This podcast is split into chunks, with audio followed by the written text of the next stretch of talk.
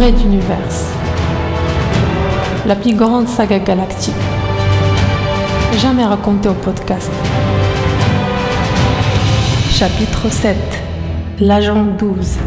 De Materwan, la planète à l'origine de l'humanité, un gigantesque exode d'hommes et de femmes avides de liberté et de justice fuyait un gouvernement aux aspirations totalitaires.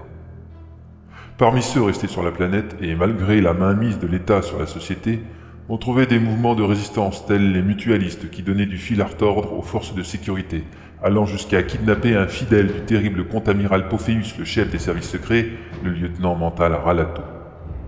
À bord des sept transporteurs de l'Exode, on trouvait d'anciens héros de la grande révolution Castix, comme le colonel Jeff Hill, des dignitaires de l'ancienne royauté n'acceptant pas le nouveau pouvoir, comme la princesse Azala, pourtant compagne de la commandant Benkana, une glorieuse chef de la rébellion, mais également des personnages voulant refaire leur vie ou tenter leur chance, comme le lieutenant Philgood ou le politicien Junta. Après de multiples attaques de pirates qui ont coûté la vie au baron Bazavetch, ultime protecteur de son vaisseau, le général Décembre, forte personnalité du conseil des commandants qui régit la flotte de l'Exode, vient d'échapper de peu à la mort suite à une véritable chasse donnée à un ovni qu'il avait croisé autour de la mystérieuse planète Vegas 4.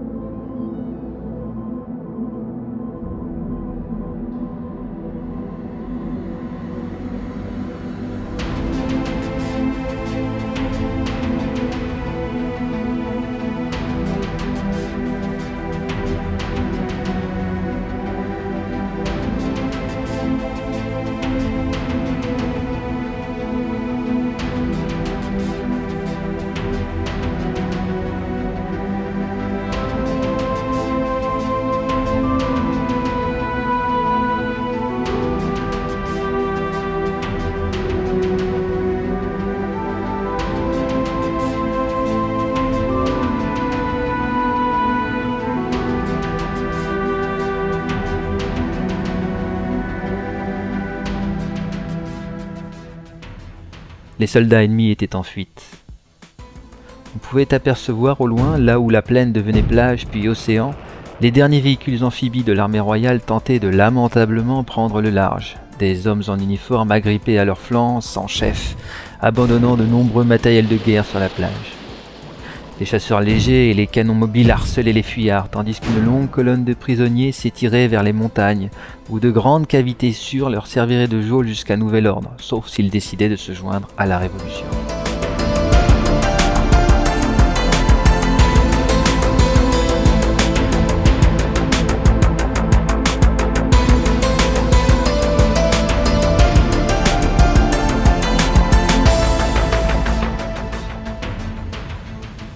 Évoluant lentement au milieu des véhicules et de ces hommes heureux, Benkana ne pouvait absolument pas partager la joie de ses subalternes.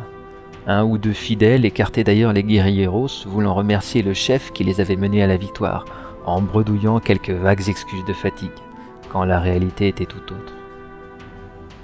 Nous étions sur l'île d'Okagwam, un an et demi avant la chute de la royauté. Ce lieu était stratégique. Une partie du minerai destiné aux usines du Texas et provenant des grandes carrières de l'Est passait au large dans des porte-conteneurs géants. L'île avait été envahie une première fois par les rebelles, puis reprise par l'armée régulière et venait enfin d'être libérée par un régiment des steppes neigeuses de l'extrême nord, dirigé par la chef Benkana, qui n'avait pas encore gagné ses grades de commandant. Le regard pointé vers l'horizon infini marin, ses cheveux en bataille lui passant parfois sur le visage, elle finit par stopper sur la crête d'un petit monticule qui dominait la plage, ses lieutenants attendant sagement quelques pas derrière elle. Au loin, de petites explosions ponctuaient la retraite des royalistes.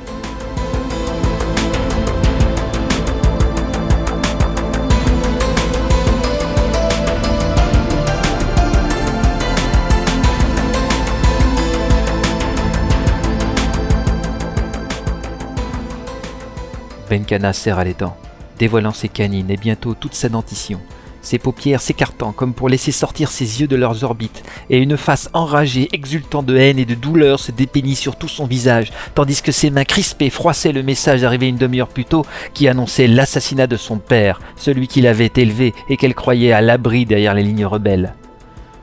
Un filet de sang coula le long de ses lèvres, elle ne s'en préoccupa pas, laissant les quelques gouttes perler jusqu'à son menton où le vent les détacha, tels des pétales d'une rose vivante emportée vers le large.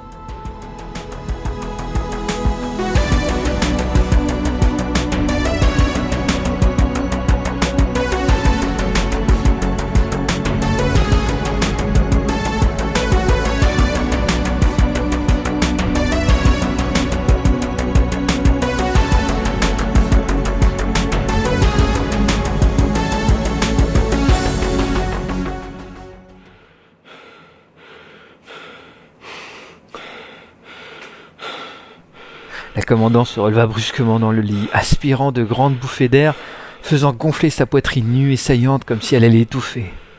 Lentement, elle reprenait ses esprits, tentant de reconstituer le décor autour d'elle, quand un léger froissement et un mouvement dans les draps la fit prendre pleinement conscience du lieu et du temps.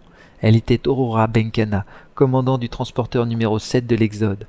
Sa compagne Azala était à ses côtés, il faisait nuit et...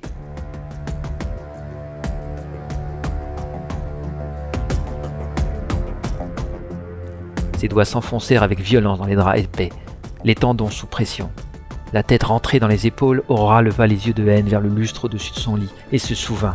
L'agent 12, l'assassin de son père, était à bord de son vaisseau et il était hors de question qu'elle puisse y survivre. Adenor Kirishi, mécanicienne dans une sous-station du transporteur numéro 7, était devenue la maîtresse du lieutenant Philgood, qu'elle avait aidé durant le sauvetage de la princesse Azala à arracher des griffes d'un odieux maître mental pirate sur les quais de la station Maman Lolo. Suite à un repas en tête-à-tête, Benkana avait reconnu en elle la terrible agent 12, une tueuse à gages aux ordres de l'ancien régime royaliste qui avait exécuté de nombreux chefs rebelles, dont le père d'Aurora. Cela s'était passé il y a plusieurs années maintenant et Benkana avait perdu l'espoir de la retrouver. Évidemment, juste après le tête-à-tête, Adenor Kirishi avait disparu de ses quartiers et son fiancé l'attendait encore six heures plus tard dans son appartement, endormi dans le canapé, en slip, avec une bouteille de champagne éventée à la main, quand les miliciens de Benkana avaient enfoncé sa porte.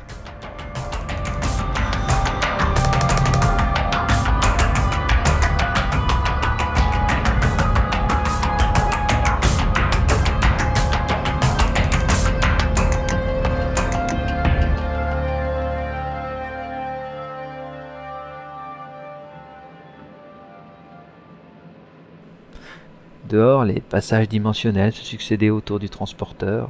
La navigation semblait stable sur la route de l'ultime rendez-vous général de l'Exode avant le grand bond dans l'inconnu, la passe de Magellan. Un d'univers.